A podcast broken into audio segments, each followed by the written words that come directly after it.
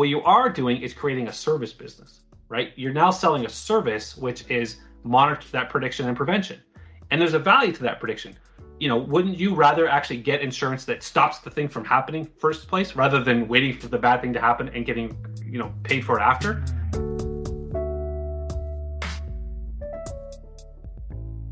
All right, great. Well, I am pleased to be here today with Blake Hill. He is the Vice President, North America Sales for Dacadoo. Welcome, Blake. Thanks, Josh. Thanks for having me today. Yeah, absolutely. So, um, why don't we jump right into it? And, uh, you know, maybe you can just tell us a little bit about kind of what you do now and sort of your background and how that led you to where you are today. Sure, I'd love to explain that because uh, it's not the most uh, you know common of paths. So I'm an actuary by training. Uh, I've been an actuary for geez, it's like over 15 years now. I was just uh, speaking to someone today. It's like you know passing those exams is a long time ago for me. so in my role at, as uh, VP of Sales for North America at Dacadoo, uh, you know primarily working on relationship management, helping customers, the insurance, health insurers, life insurers uh, and even broader than that, people involved in kind of uh, bringing wellness to their customers. Uh, my role is to help them understand the strategy of how to do that. Uh, and then our solution, which is some software, uh, we have an engagement application, so an app. And then we also have the ability to take data that we gather through that, or let's say the customer gathers somehow, and we can actually help to assess the mortality or morbidity risks that that has, or predict the missing data points.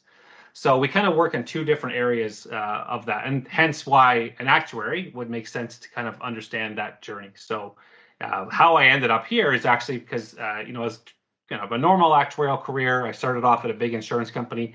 I'm located just outside Toronto in Waterloo, which is, if you know Canada or even the Silicon Valley, people would know this is kind of a, a perfect marriage of technology. So this is like the Silicon Valley of the North here and uh, also a big home for insurance companies. So sometimes we're referred to as the Silicon Valley, sometimes we're the Hartford of the North because of uh, where we sit. So I worked for a large insurance company for uh, about 18 years, uh, traditional actuarial path uh, for most of that, where I did valuation, product development, pricing. Uh, but that led to a role where I actually, having had experience in the group side, individual savings, individual, sorry, group savings, individual savings, individual life, group life and health, uh, I was able to actually become the the first kind of person to bring the Vitality program to life with Manulife. So I was the head of the Vitality program, sitting in the strategy department, uh, leading that initiative, and then moved into the, the marketing department, chief uh, under the chief marketer, uh, in my role in bringing the Vitality to life. So, you know, that's kind of that point where I really took a bit of a, left turn in my career, uh, taking something you know non-traditional, uh, but you know, really enjoyed that. Really had a great time bringing that to life. And you know, as I say, I saw the light as to this is what I think the future of insurance should be, could be, and that's why I joined Dacadoo three years ago to help Dacadoo with their journey and effectively help many other insurance companies benefit from what I see as this pivotal change happening. A couple questions. One is, how do you feel those actuarial skills kind of uh,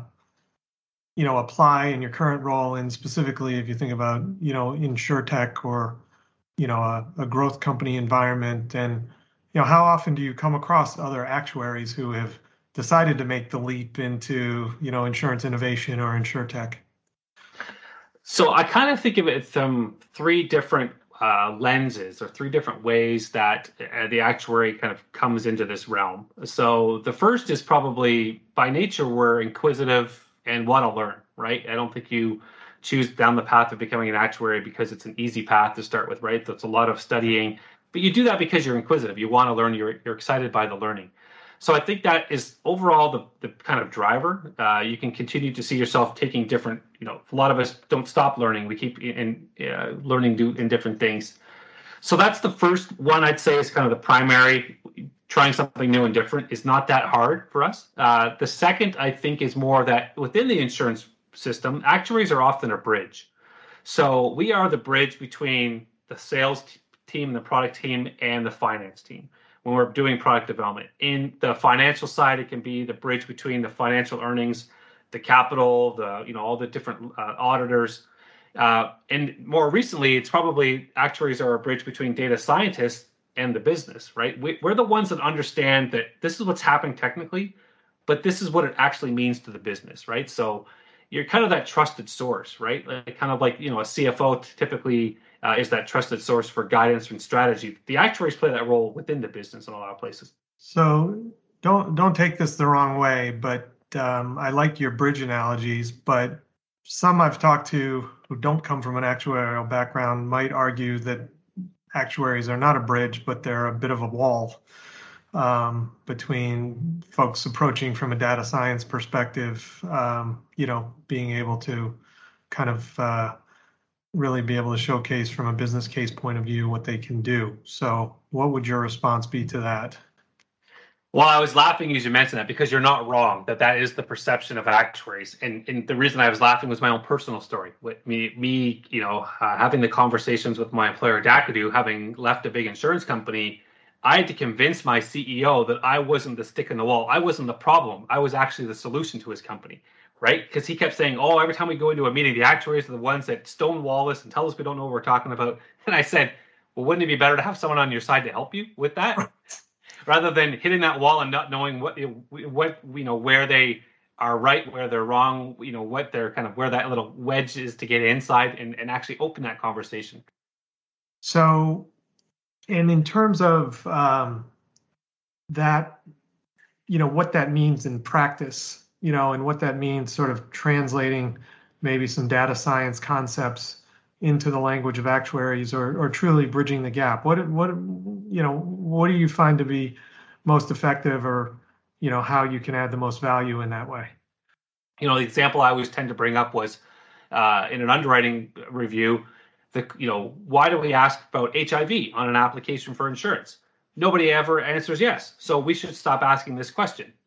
Well that might be a data science view that like it's an irrelevant question because it's never actually predictive of anything but it's got a very different point of view from an underwriter. An underwriter is like well of course we have to ask that right? It's it's more of a sentinel. We have to find people that have it.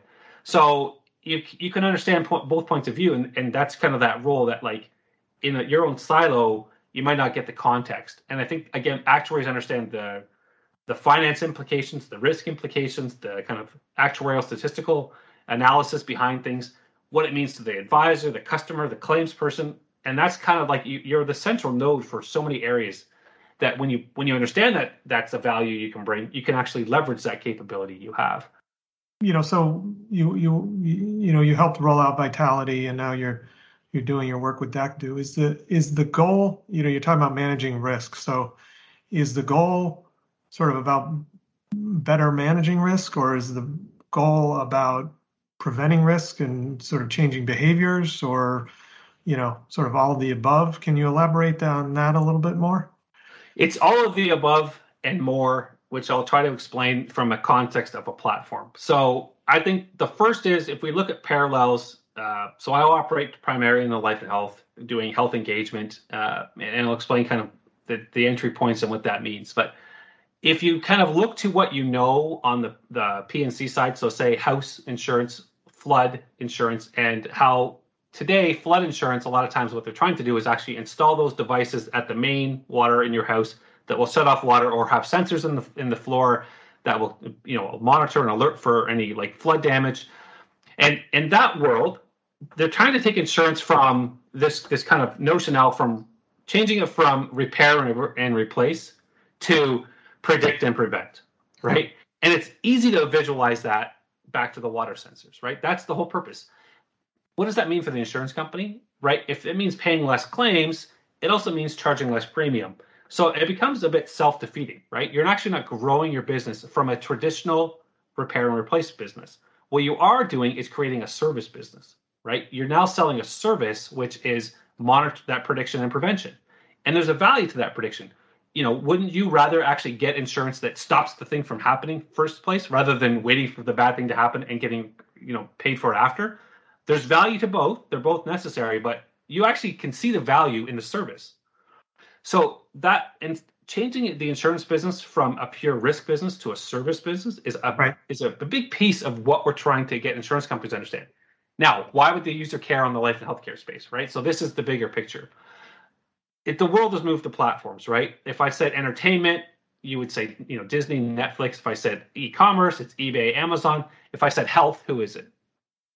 and that's funny that you can't naturally if you might have one or two ideas but we wouldn't have the same idea. We wouldn't have that one name those two names you, you threw out there. Why is that?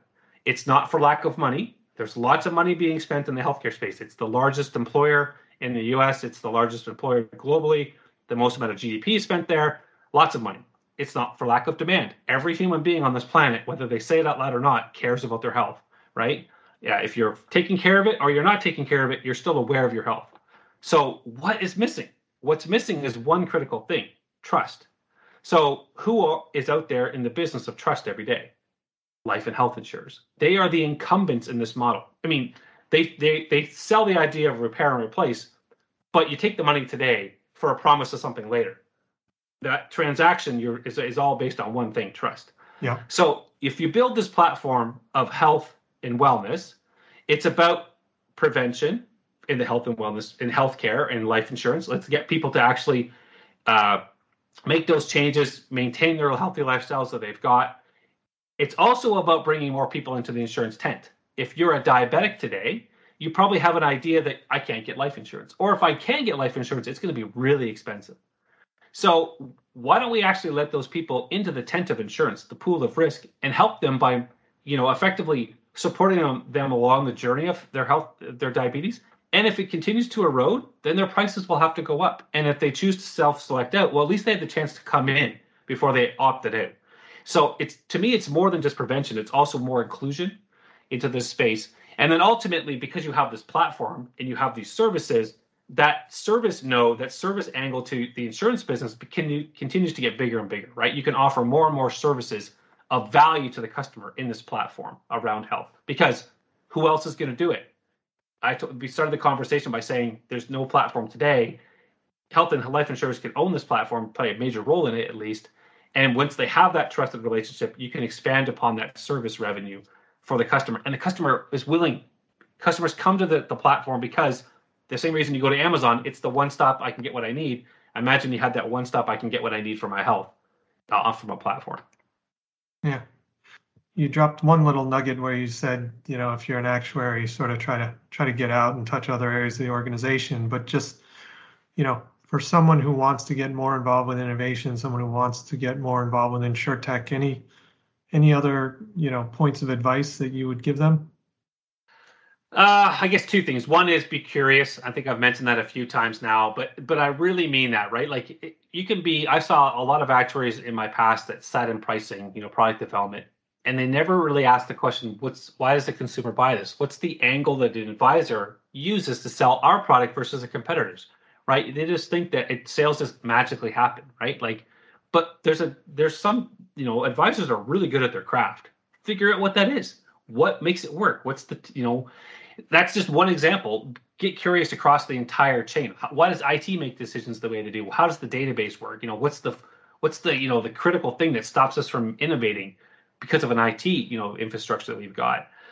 So that's one. And then really the, the, the more important thing is, you know, understand that you're trying to move things forward, right? Always, right? We're always trying to get from here to, you know, from where we're at to some point in the future. And a lot of times, you know, the innovation strategy people, they're five years out in the future and they are totally disconnected from the reality of today.